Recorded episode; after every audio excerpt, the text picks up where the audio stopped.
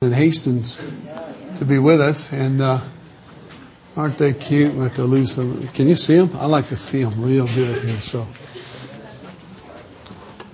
oh, there they are. It's a little better. No, these guys are coming. Uh, I want you to be praying when you're praying, and they come to mind. Pray for them. Tuesday, Wednesday, Thursday this week, I believe, is how the schedule's set. They're going to run on down here and house shop on one day. And Shannon has the faith for this. Rob does not have the faith for this. Shannon has the faith for this. He's, he said, it's going to take longer than one day. She said, no, the Lord's going to. I said, hallelujah. I'm believing and agreeing with her. I said, seeing how it's going to be that easy, let's just make it the first house in the morning, have the rest of the day off. Anyway, they're uh, going to come down and house shop this week and try and secure, and then uh, they'll be moving down in the week of Labor Day. Um, just ahead of Labor Day during that week, and we'll be looking to get a crew to help them unload their truck probably on Thursday of that week if everything goes according to plan. If not, it'll be Saturday. And so that uh, when we handed that little folder out weeks ago, one looks like this. In it, it says we're going to have a an after church potluck welcome type uh, celebration with them on May or August 30. We're going to shoot that over to September 13th. Okay, so we jot that down. September the 13th, Sunday. Uh, we could do it on Labor Day, but yeah, it's on. I thought that was significant, really. It's on Sarah's birthday. Uh, Sarah's a Hastings, too. this whole church is related. Uh, so, September the 13th, we'll celebrate that. I didn't want to try and do it on Labor Day weekend because, you know, that's three days. And one, one of two things happens in church here is that everybody's either here or lots of us are gone on those three days. And, and looking today, you can tell that this is the last weekend before school starts. You know, they're out. One more fling to the beach or whatever. So, uh, but we want to. I'm not going to take action on this this morning, but let you know that throughout the month of August, uh, we want to raise their moving expenses, and uh, we want to uh, task us with the. Do we have anything else we're going to put up there? No. Okay, then we'll do it this way. I'll get this right. No, there we go. Um, we calculate their moving expenses to be about fifteen hundred dollars, and uh, you know for the truck and the gas and all that. So that's not hard. You know, fifteen people, hundred bucks a piece, or thirty people, fifty. It's easy to do the math, but I just want you to pray. And throughout the month, we're going to receive a couple offerings where you can just drop something in the box. We're going to believe God to cover their moving expenses, and. Uh, they are blessed by that. It's not something they expected. And so that's a good way to start. Start blessing them on the way in. Amen. Receive them as a blessing and bless them as they come. So that's what we're going to do through the month of August. And then gather on the 13th. And they might be with us in the services on Labor Day, but they might just be worn out. And just let them sleep in in their new house, wherever that is. If you've got a house you want to give them, just please let me know. Last call, last call, ladies. The women's gathering. How many of you are going to the women's gathering? well, there's a sample. If you need to register or you'd like to, or even if you need a sponsorship to get in, uh, we can still do that today or this week. So you can see those wild and woolies there in that row. And there's still some of these out on the, on the in the hallway. Linton, would you uh, give us the good news on the on the school? You know, you know, and as he's coming, come on up and I, w- I want to say this. You wouldn't know this, but I've had these on my desk since spring, and uh, these came to me. This is the catalog for Abeka Christian Curriculum and the catalog on CD for the school. Uh-huh. And I, you know, I get stuff like this in the mail, and sometimes it just goes in the file. Uh, but I put these on my desk and I thought, Lord, there must be a way. there must be a way. You know, still that hope for Christian school. So, can, can I borrow those? You can borrow those. Let me uh, find. Is that? Uh, I called and you answered. We sang, and uh, I just have something to share that is exactly what happened this week um, for Julie and myself. Good morning. Are you? Yeah, you're all there. uh, I called and you answered, and uh, that's something that Julie and I experienced uh, this week. in the past, I've been able to start up or help start um, three schools. And because of that, uh, a group that wanted to start a school here on the mountain came to me and asked if I would just help them over the summer for recruitment and to get things started. And uh, the school will be located at Singing Pines Lodge over by the Chevron station on the other side of town. oh, good. Right, you've seen the flyer. And uh, so I was just working with them, and the plan was to do uh, K1, and then I talked them into K3, uh, seat time, uh, five days a week, six hours a day. And enrollment was going okay. And then uh, I really felt like the Lord was impressing upon Julie and myself to consider uh, grades four through nine in an independent studies kind of a program. And I mentioned that to the two owners. They've been actually active, very active here in the co-op uh, Adam and Terry Lynn Bodison. And uh, they have a couple of successful businesses uh, here on the mountain. And they just felt like they were led to purchase Singing Pines Lodge, which uh, they have done. They're signing papers tomorrow to close escrow. And uh, they're going to do some remodeling. Uh, it's a little bit old and needs some refurbishing. And uh, so anyway, as, as, I mentioned it to them, they, they were excited about the possibility of doing K3 seat time and then independent studies for grades 4 through 9. And uh, Julie and I prayed on Thursday, and uh, we had no students at all for the independent studies portion. Since then, the phone has been ringing off the hook. And it really was the situation of uh, I called and you answered and we called and I got a call uh, this morning for three potential new students. I have a meeting uh, today around noon that I have to go and meet with the parent. Uh, I got a call Friday morning after we prayed on Thursday. Someone that I hadn't talked with for weeks called and said, I have a couple of students who need something on the mountain. Can you help us out? Since then, we've had almost 30 potential students for independent studies, grades four through nine. The, the neat thing about this, and that Pastor Jeff just gave this to me, is we have approval to do Abeka curriculum. Uh, so it's going to be a Christian school curriculum. And uh, we have the facility, we have the CUP, we have fundraising coming out our ears. Uh, the school is financially sound much more so than the previous Christian school that was here on the mountain.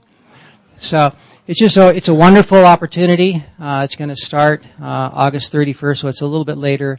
But uh, shortly thereafter, we will be going along with the Bear Valley calendar. Uh, we're going to miss, I think, one of the weeks at Christmas, and then another week. But otherwise, we'll be following their calendar. So it's just a, it's a great thing. If you know of some families that might be interested, uh, it is a Christian school curriculum, so uh, you want to keep that in mind. Also, uh, we will be following the state standards. You can find those on the uh, state standards uh, website. Also, if you go to scholastic.com, uh, it's there as well. So we'll be following the state standards, so the kids will be exposed to everything that they need to get um, as far as curriculum and the standards that they need to finish out the year.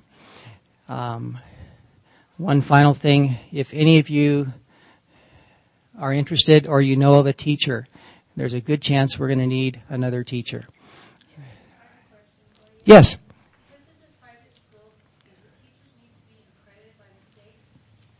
Um, before I answer that question, let me just give you a little bit of information.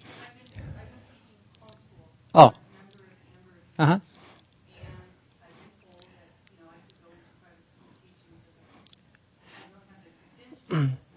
yeah, private private schools are not required to have state credentialed teachers.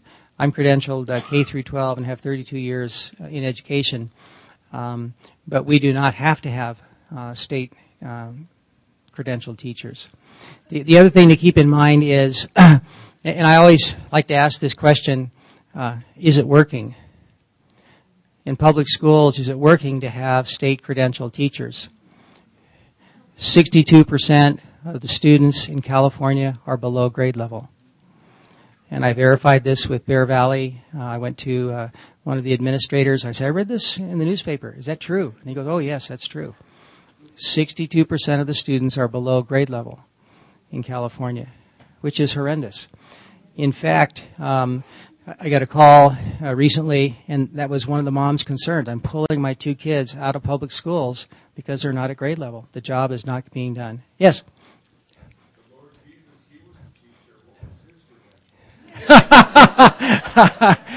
Thank you. very, very good. so, is it working? The answer is uh, yes, it works with some, and others it does not. There is one, um, and research shows this, uh, 70s, 80s, 90s, and the O's, the research that has been done about what is the one determining criteria for success in school. It's not money, it's not teachers, it's not administration, it's not facilities. Uh, you, you can think of all the kinds of things. Is it technology? No, it's not that. Every single decade, the answer has always been the same. Parental involvement. And that's one of the things that this new school is going to emphasize um, we will be having an educational plan for each and every student based upon Proverbs 22:6, which says, "Train up a child in the way he should go, and when he is old, he will not depart from it." What the verse really means in the Hebrew is train up a child or bring up a child according to his bent. And it's referring to the bent of a twig or a branch on a tree. That's the God-given design for each child. The talents, the abilities, the interest, the strengths and the weaknesses for each and every child. It's the primary responsibility of the parents to bring the child up according to those interests, abilities, strengths, uh, and weaknesses. And so what we're going to do is we're going to sit down with each of the parents and the student after an assessment and just figure out, okay, what is this kid good in? Well, he's really good in math. Okay, so we're going to place him two grades above. He's struggling in reading. And so we're going to work with that child, especially, I remember one, one particular girl, a fourth grader who read at the second grade level. After six weeks of phonics, she was up to grade level, but she needed that extra help. So we have that kind of freedom to come up with an individualized plan for each student. And the school, one of the strengths of the school, and uh, we have some brochures for you if you're interested, is parental involvement. Any other questions or comments? Like before. Okay, thank you.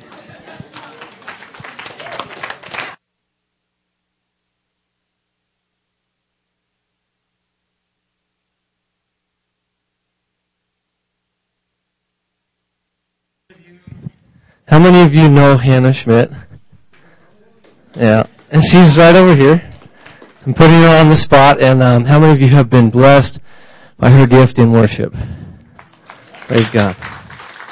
And I'm, um, she's going to be leaving us to go to college within the next month.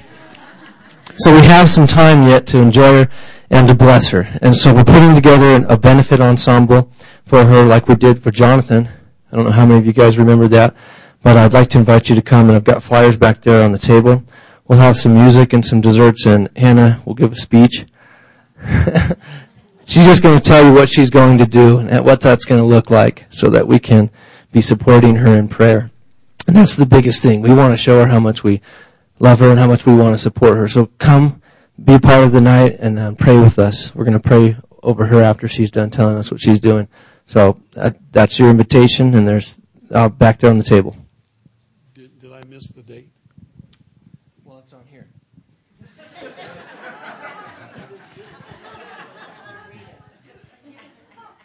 Thursday, August the 13th. Yeah. 7 o'clock. Thank you.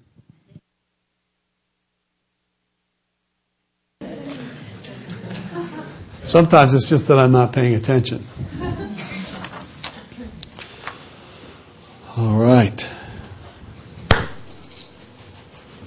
We'll let you know that uh, we are, this is just kind of a in your face statement, but uh, without a lot of discussion, you can talk to me if you need to later, but we're going to forego, postpone, try to find the right words so you get the right feeling, take a break from our Saturday night services until the first weekend in October. We're just going to take a break and uh, regroup. This has to do with all of what we do with Kids Zone, nursery, worship teams, and the services themselves, the celebrations on Saturday nights until we can regroup. That also gives us time to embrace the Hastings getting here in September and getting him on board and, and lining some things up. And so we'll be looking towards the first weekend in October to uh, establish whether or not we need to continue a second service, if it should be on Saturday night or Sunday or Friday or whatever. So be in prayer about that. But from now through October, no Saturday night services. And postscript. Some of you, when you leave here or you think about it while I'm preaching, probably, uh, you'll be devising things to do on Saturday nights here. You have to see me about that first. Don't start something, okay, uh, without letting me know about it. I appreciate it, especially if it involves the building, okay? So don't just go, oh, we'll do this on Saturday nights now. Uh, we have those that, that, need the Saturday night service, and this is going to uh, slow them down a bit. And so we may need to build a cell group that meets on Saturday night for them that actually work on Sunday mornings and can't be with us. So we are trying to be accommodating and kind to those that this affects, but that's where we need to go for, for a few weeks, okay? No one said okay. okay. Rousing response by the Sunday morning crew here today. Uh, if you've got your Bible, you can start looking for the book of Hosea. Matthew, Mark, Luke, Hosea. Just kidding. It's after Daniel. I think I made it through all the stuff.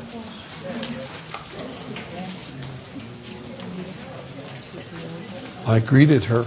Yes. And, and for those of you who are rejoicing with us that Anita is here in service with us, she threw us a scare.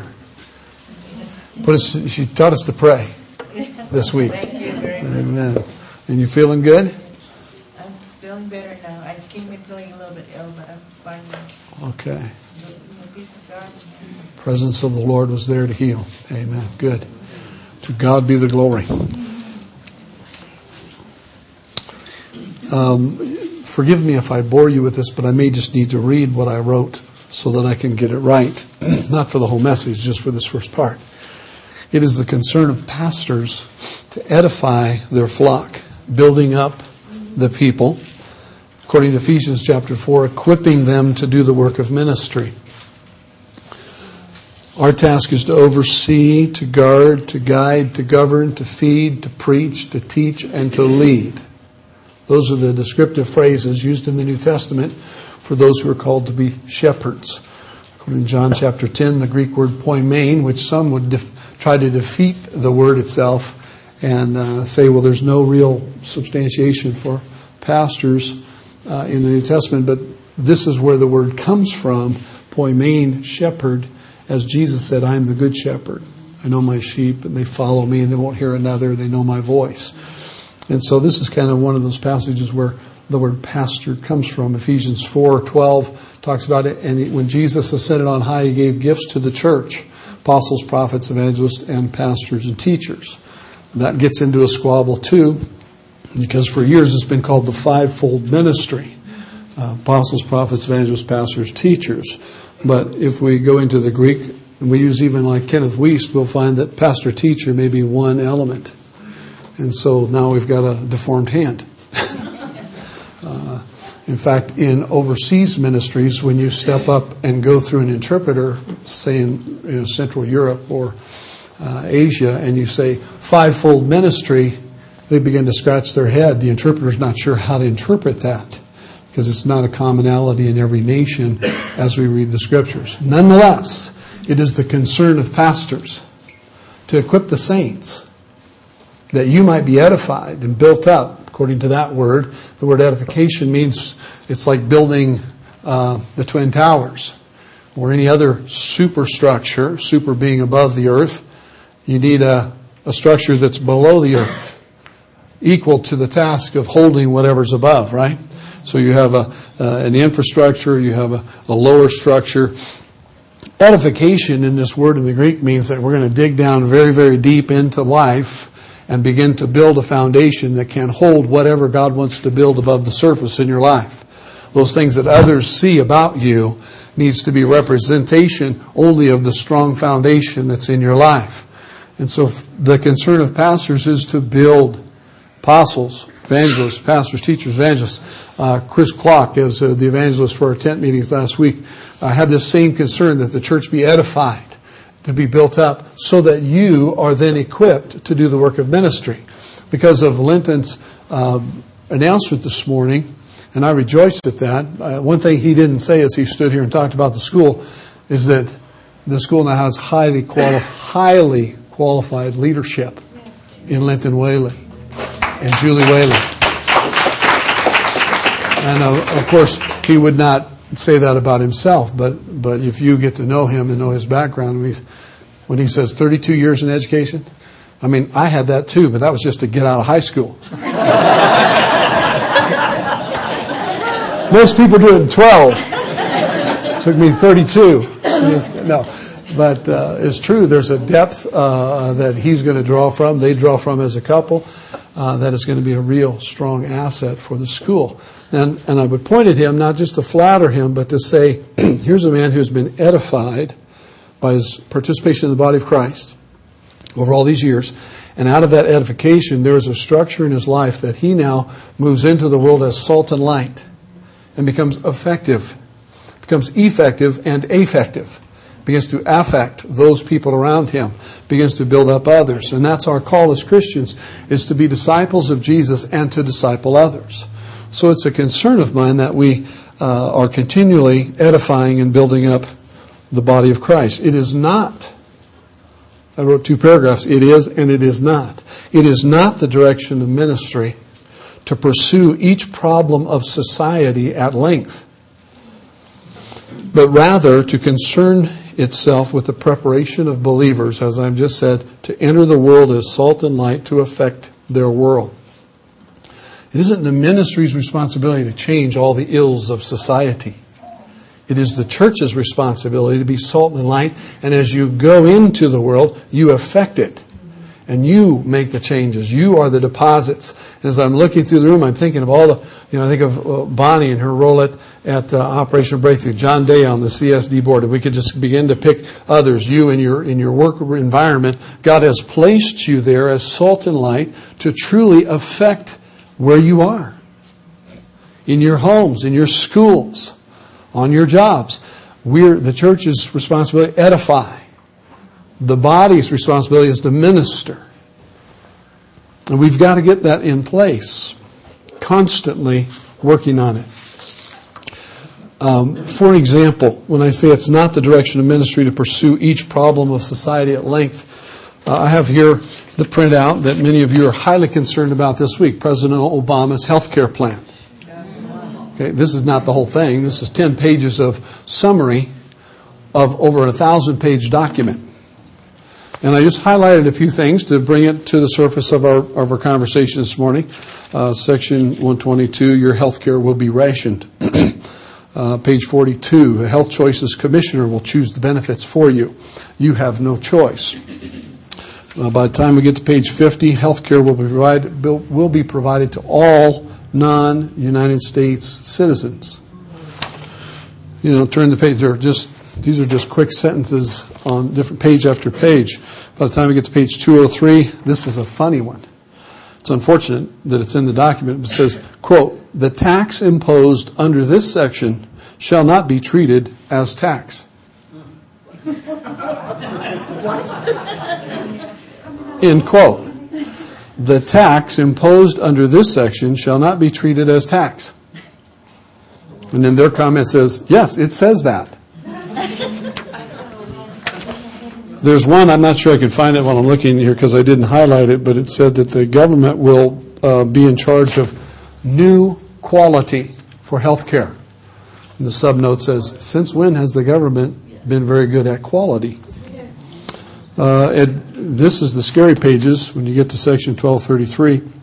Government mandates advance, parentheses, death care planning, consultation. Think this senior citizens and end of life end of life counseling, someone in the administration, uh, so, excuse me, some in the administration have already discussed rationing health care for the elderly. The government provides approved list of end of life resources to guide you in death.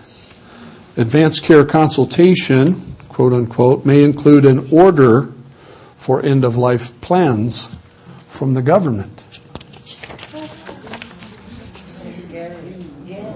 No, all the older people say, that's scary. Yeah, because you're close to it. Joe.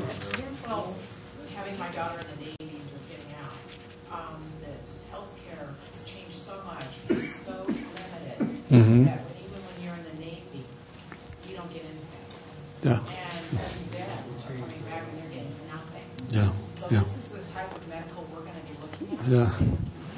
The government will decide what level of treatment you will have at end of life according to preset methods, not individually decided. So you'll get a, a group plan for euthanasia.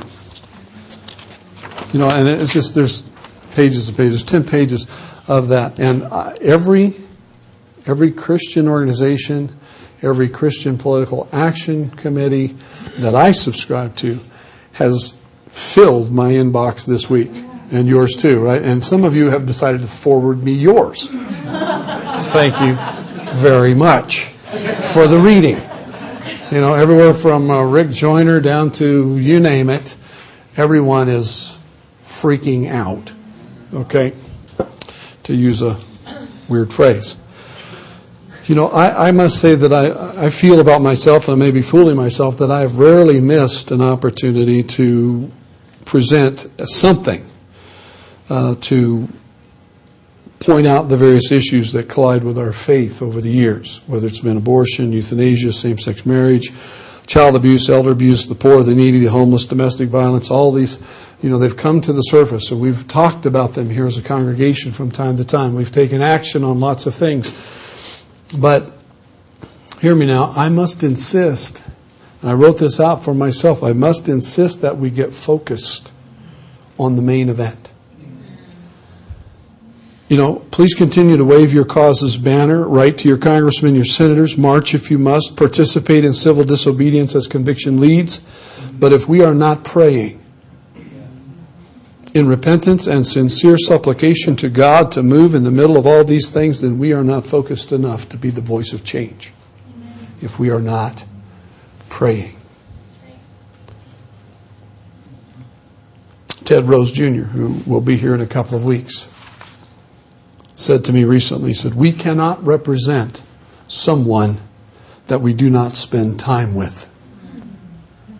We cannot represent someone that we do not spend time with.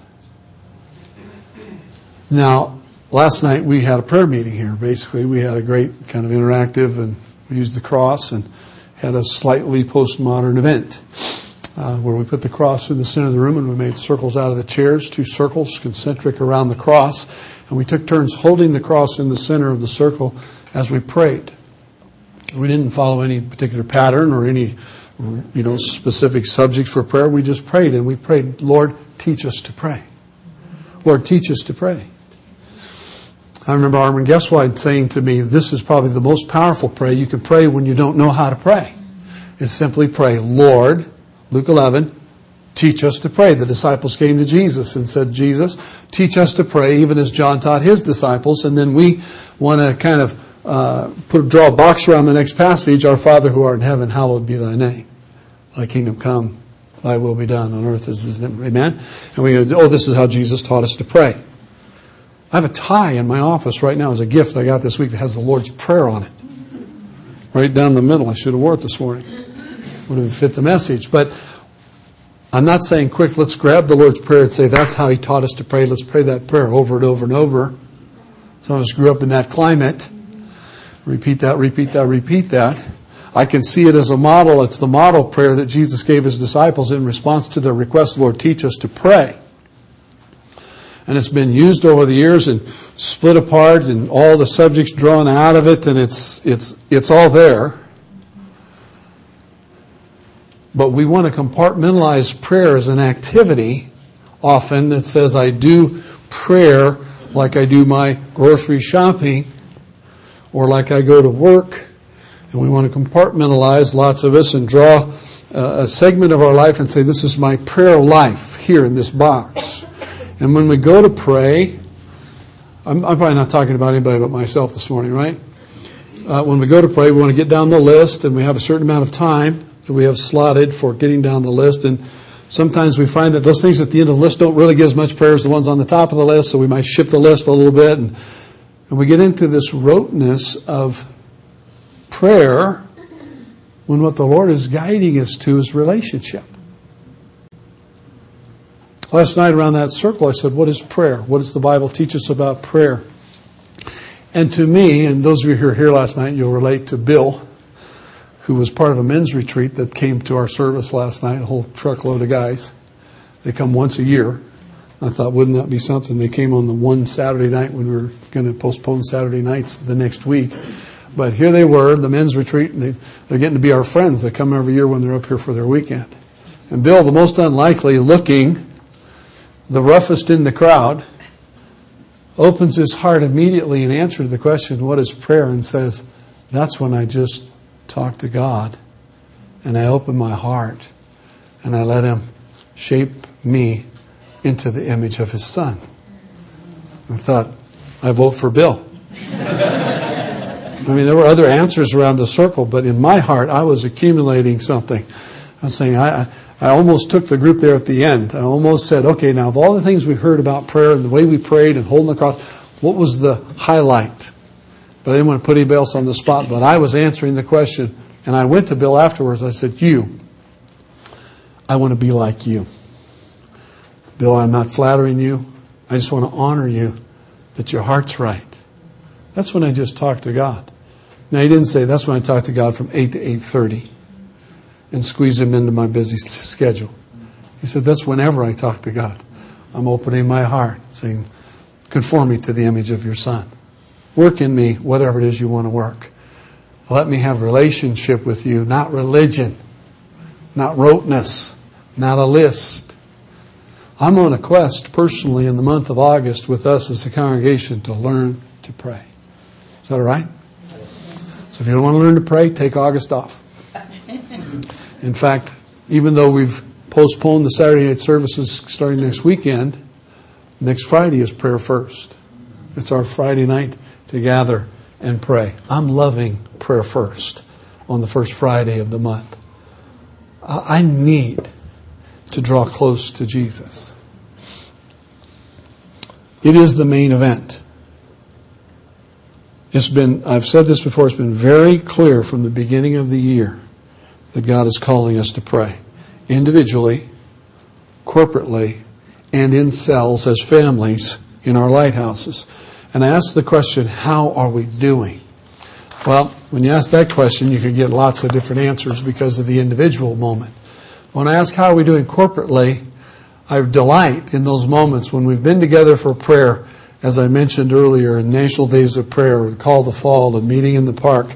In those moments when we have gathered to pray, on the way out, it is consistently the same.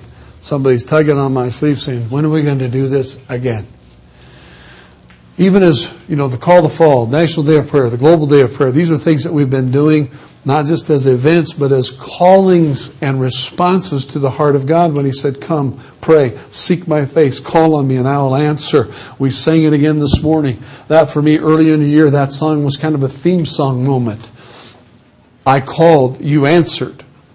God was saying to us, Call unto me, Jeremiah 33 3. Call unto me, and I'll show you great mighty things which you don't know yet.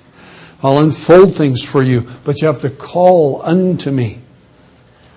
And this is constancy of the Spirit of God speaking the same thing to us now for almost uh, two thirds of the year. Now, you might not do this, but I'm analytical enough to do it. And I'm beaver enough to do it, if you will, uh, that I have a, a, a document that all I've done is put the dates of the weekends and the message titles for the whole year. And every now and then I pull it up and I look at it and I go, my goodness, look where he is taking us. See, we're following. We're sheep. He's leading. We're following. And I, I, I can look at those titles and where we've talked and what God has spoken to us all the way through the year, and it's leading us to this one place of intimacy with Him. Out of that, whether it's worship or prayer, and I do want to distinguish between the two, whether it's either one, it's to bring us to intimacy with God. So glad you're here. All three of you. I had an awakening moment with Chris Clark last week when he said, he, you guys know who Chris Clark is? Most of you, the tent guy, right? Very Pentecostal. Declared very Pentecostal. And we had some great conversations, and he said, I am Pentecostal, not charismatic. Because he was trying to figure out what flavor we were. What flavor are you? And I stumble all around it, and well, we're the kind of, you know, well, Assembly of God Foursquare, we're in the middle somewhere, and you know, I try to define it. Often jokingly say that we're not plain vanilla, we're sort of chocolate malted crunch or something. you know, what flavor are we? He says, Man, I am Pentecostal, not charismatic. I said, Well, what is the difference? How do you define that? He said, The Pentecostal movement was all about the altar and prayer. So the charismatic movement is all about worship, but they've lost the altar. And, and we've grown up in the charismatic environments. And so it's not uncommon for us to go, well, yeah, what's wrong with that? That's why we cut our teeth on worship, singing, waving our banners, and, enjoying the presence of God. But when there's a call to hit the altar, as Chris Clark would say, that's where you go to do business and you don't get up till you're done. They used to say in the Pentecostal movement, you pray through before you get through praying. Pray through, not get through praying. Makes a difference. At the altars where change occurs, at the altars where we lay down everything at the foot of the cross and we pound it out until we know we're fully surrendered before we get up and move on. And at the foot of the cross, we're saying, God, now that I've surrendered all, I've given it all, I've wrestled it out, now fill me with the Holy Spirit and send me out. And I'm kind of liking the distinction right now. That it's, I love worship. I love singing. You know, I do. I like it. I have to check during the worship service, make sure the mic's not on. Because I don't want you to hear me going off, because I go off. I just have fun. But I, I don't I don't know that we've been birthed in the environment where when the call to pray and hit the altar evokes the same response from my heart. It's easy to sing, it's easy to be melodious. For some of us, I understand some of you are challenged in the singing department. You know, you're more the joyful noise people.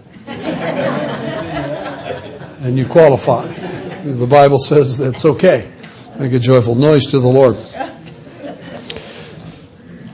But all of us can pray. God has made everything that's important approachable by everyone.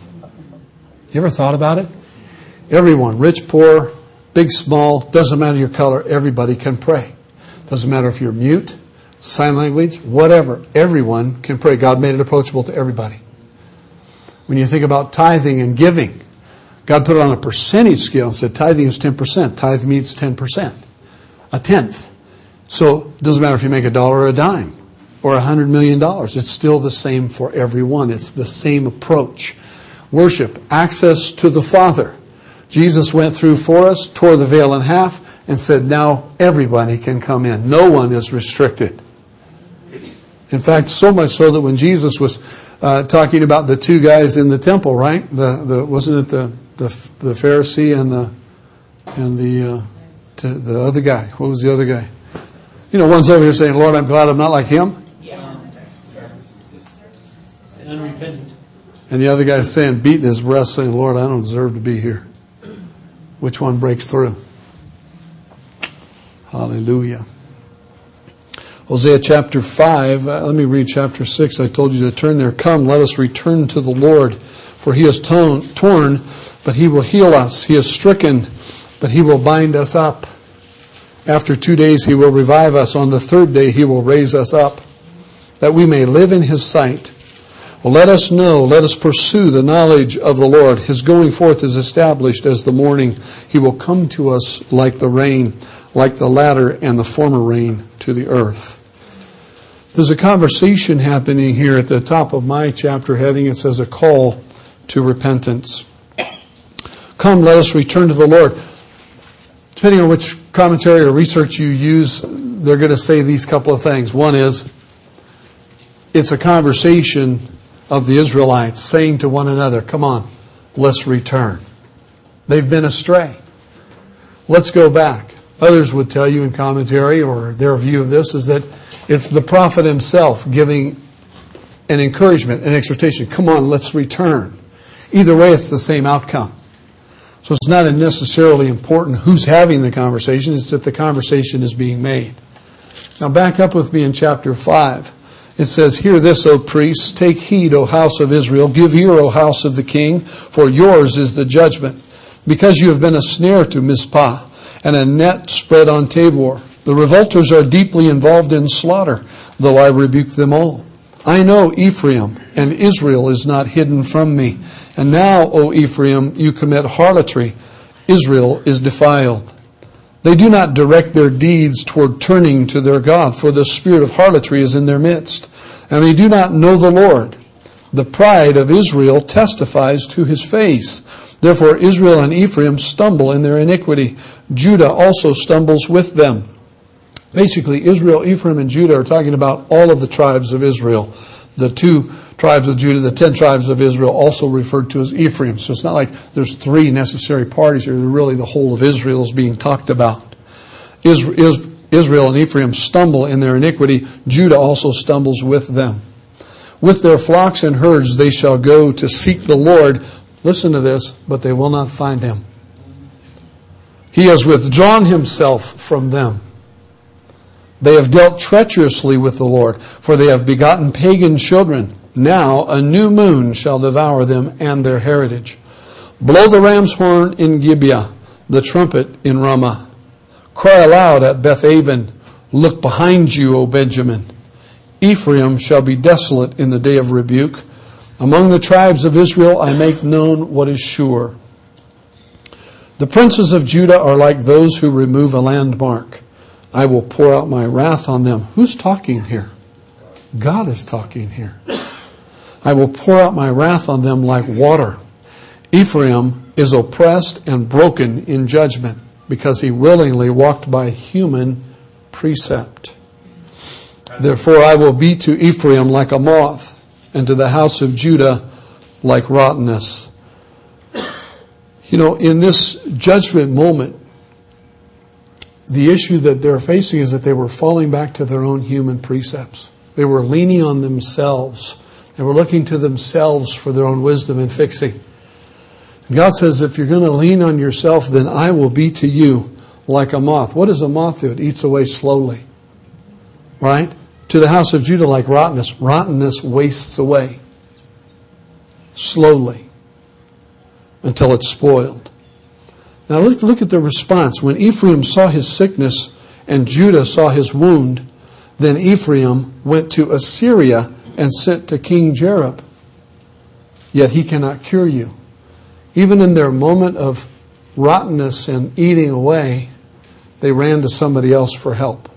They ran to their enemy for help. You and I often will find ourselves running back to the world, running back to our old ways, running back to old things that used to solve problems. They can't cure you nor heal you of your wound. For I will be like a lion to Ephraim and like a young lion to the house of Judah. I, even I, will tear them and go away. I will take them away and no one shall rescue. I will return again to my place till they acknowledge their offense. Then they will seek my face in their affliction, they will earnestly seek me. All of that then leads to the portion we read. Come, let us return to the Lord. For he is torn, but he will heal us. He is stricken, but he will bind us up. After two days, he will revive us. On the third day, he will raise us up. This two days and three days is a, a, a, phraseology used by the Israelites often through scriptures and in regular life where two days and three, day, three days was alluding to a sudden movement. It wasn't going to take long for it to happen. It wasn't a predictive of necessarily Jesus rising from the dead in three days or being calculable two or three days. It just meant that in a short period, it's going to happen in two and three days that we may live in His sight. So let us know, let us pursue the knowledge of the Lord. His going forth is established as the morning. He will come to us like the rain, like the latter and the former rain to the earth. Last weekend, the Lord allowed me to deliver a prophetic message. This is what it said, thanks to those who typed it out. There has been a tearing, a ripping, and destruction. The enemy has come against you. I have come as Jehovah Rapha to mend up, to heal, to repair, and to restore. For the enemy has run havoc in this community, but I am coming to bring my peace and my restoration into you. I will. You've wondered in your mind and in your heart, Lord, where are you? Don't you see the destruction made against me? Don't you see, Lord, the suffering that I'm having in my body and my life? The Lord says, I'm very close to you.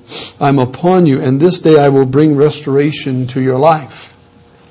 This morning we heard again a prophetic movement by our sister saying, the Lord's saying, I've, you, you know, you've, what things are fouled up, I've got you in the palm of my righteous hand. The Lord said, My question is this Would you lift up your face to me? Would you lift up your hands to me? Would you surrender your heart to me? I want to move in you. I want to move in my body. I want to begin once again to take dominion in this community. I cannot do it by any other means than my body, the church. Will you surrender? Will you sanctify your life? Will you set yourself apart for the task that is ahead of you? The Lord will speak to you clearly. I can mend you and restore you. I can make you whole. I begin this day. All of this rests upon you the yielding, the giving over, and the surrender. Put your hands, put your hearts, put your lives in my hands, says the Lord, and I will do it. There's a there's a reminder there that we have a, an individual responsibility to yield, to surrender. It's up to us. That part, all of this part is up to us the yielding, the giving over, and the surrender. I wanted to take this prophetic word to the scriptures. And when I did, I come to Hosea and I see that, I don't want to confuse us here, but the prophetic last week as it was coming, I, I saw the tearing, I saw the ripping, I saw the, the, the difficulty involved in that. And I, I alluded it specifically to the enemy and his running you know, as the Lord was unfolding that to me, the, running havoc in the community and in the church, and how he was tearing and ripping, shredding in every direction, and it was bearing witness to the word a few weeks back about the plowing and the issue there. And so it all rang in harmony to me, but when I read this, I began to see that the Lord said, I will be like a lion too, and I will come in and I will tear. And I will. I'm going to tear, and then I'll go back to my place, and I will wait until they seek me. This is the voice of the, of the Lord again to us. Seek Him. Seek Him. To seek this definition, to seek, to, to diligently look for, to search earnestly until the object of the search is located. Can apply to seeking a person or an item or even seeking a goal. It occurs more than 200 times in the Bible. Peace is to be searched for earnestly. The Lord's face, that is, His presence, must especially be sought. And that's the quest I believe God wants to put us on. Is we've been talking about it all year. But we haven't arrived, evidently. Maybe some of us have. Maybe you would congratulate yourself privately, and I know if you had arrived, you would congratulate yourself privately because pride wouldn't be an issue. But I feel like I'm still on the quest. I feel like you know, that scripture that says, when you seek me with your whole heart, that's the day you find me. I want to find and walk with constantly the Lord Jesus Christ. These processes of relationship with God in our lives will hold us in a strong biblical worldview no matter whose health care issue pops up, no matter what the latest problem is. It is not our you know, the church can be responsive collectively and nationally and internationally. It can respond collectively and cause influence in the earth, but not if the body of Christ isn't edified. Not if the body is sporadic and just uh, politically driven or cause driven. We must be driven by a good, strong biblical worldview, everything screened through the scriptures, and be in close relationship with the Lord, the head of the church. And when He says move, we move. When He says act, we act. When He says don't, we don't. When he says pray, we actually know how to. And, and if we are not finding ourselves in a position of repentance right now and standing in the gap for our nation, standing in, in, our, in the gap for the failures of the body of Christ. There's no other hope, friends. We must come to this. There is no other hope for anything in the earth except for the body of Christ. God has elected to move in the earth through His church. Jesus isn't going to come back on His own, straighten everything out. He's going to work through the church, His body. That's you and me. And when He calls us to pray, He, he must have a purpose, right? He must have a place of breakthrough that He's looking for. There is something that He wants to do, and it's going to come as a result of our intercession and our willingness to gather and to, to repent. I've often asked the question, how many times can I repent before the outpouring comes? I, I don't know the answer. How about using the acronym PUSH that people like for prayer? Pray until something happens. Push. Pray through. Don't just get through praying. Pray all the way through till you've reached the hem of his garment and drawn virtue from the Son of God to bring the miracle you need, collectively and individually. If we learn how to do it individually, then getting together collectively and doing it corporately as a body won't be difficult. So, God, take us on a journey. Lord, lead us in this. Praying, teach us to pray. Lord, lead us back to the altar. If it has to be, you know, some don't like the definition, that's okay. Lead us to the altars of Pentecost. Just lead us to the altar. Get us back to that place where it's filled with blood and where I meet with Jesus. And the blood covers. And I'm redeemed and reconciled and become a true child of God that has access and can pray in Jesus' name. And things change and things happen. People are set free and life comes. Does this sound at all appealing to you today?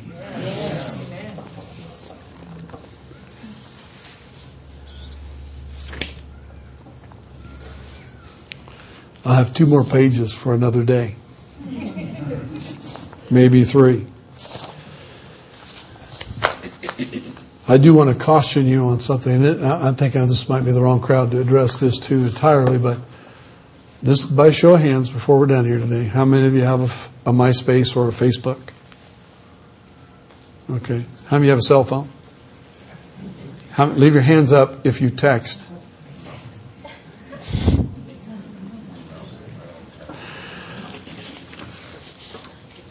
We, I'm beginning to think that we live in what I'm calling overfilled emptiness.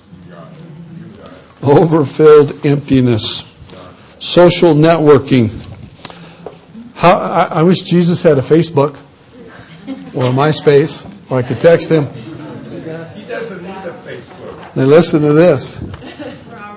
Listen to this. July 21st. This is in a bunch of newspapers. This happens to be one.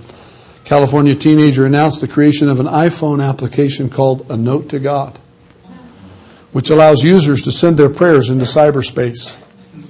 Alan Wright, 17 of Fair Oaks, said the program was selected from 20,000 proposals to be marketed by Metal Mobile, a Los Angeles company developing iPhone apps to sell on its website. Wright, a junior at Del Campo High School, said the inspiration for the program came to him while he was feeling lonely. If you want to send a message and you don't have anybody to talk to, you could send a little prayer, he said. Metal Mobile co founder Andrew Moulton said the company expects the application to be extremely successful. It's so simple, it's brilliant. The company said that prayers can be read by other users of the program, but the only feedback they will be able to give is clicking on the thumbs up symbol. And while you think this might be unique, there are already applications that are available to the Jews to take them directly to the wailing wall. So they can pray at the wailing wall. They send their prayers via the app, and there's a team on the other end that prints them out, folds them, and goes and stuffs them in the cracks for them. This isn't isolated. People are trying to connect with God in an impersonal way. We have overfilled emptiness. We can't substitute everything in the place of relationship with God. Oh, I'd love to text him sometimes. Why? Because I would hope he would text back. I don't need to send my prayers into cyberspace and have them fall empty into the ozone. I need relationship. We need relationship with a living God, not Facebooking Him. Father, this morning, we need you. Help us to move through the stages of building relationship with you. Father, I pray that you'll train us again. As your disciples asked, teach us to pray. Teach us that prayer is more than an activity and that it is the foundation of relationship with you. Draw for us the parallels that we need to see to help us to understand it. Show us where we're lacking, perhaps, in relationship to others because we're trying to do it the wrong way. Lord, show us that we have overfilled emptiness at times because we have such surface relationships with so many people, yet we have very, very few intimate relationships. God, we don't want to be those that go bowling alone. You built us, you designed us, you said it's not good for man to be alone. Draw us into community, first with yourself, and teach us how to be in relationship with others. Jesus, thank you for the model that you gave us with choosing the 12. Out of literally hundreds of followers and disciples, you went and you prayed and you selected 12 and you gave them the responsibility for becoming the apostles. But Lord, I see that you were choosing by prayer and by relationship with the Father, you chose those who were to be with you, to live with you, to experience life with you, and to carry on your assignments after your crucifixion and resurrection. And Lord, I see again that even in those 12, there were three that you constantly drew life with.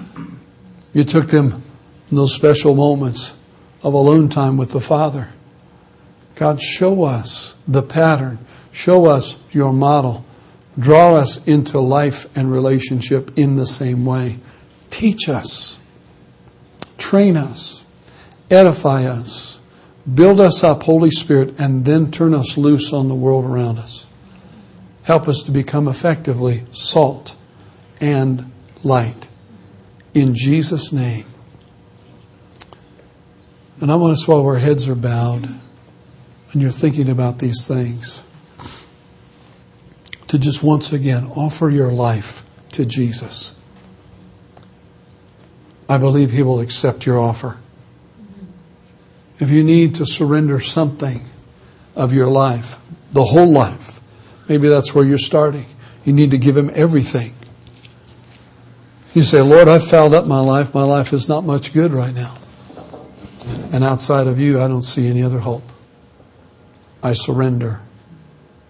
I give you my life.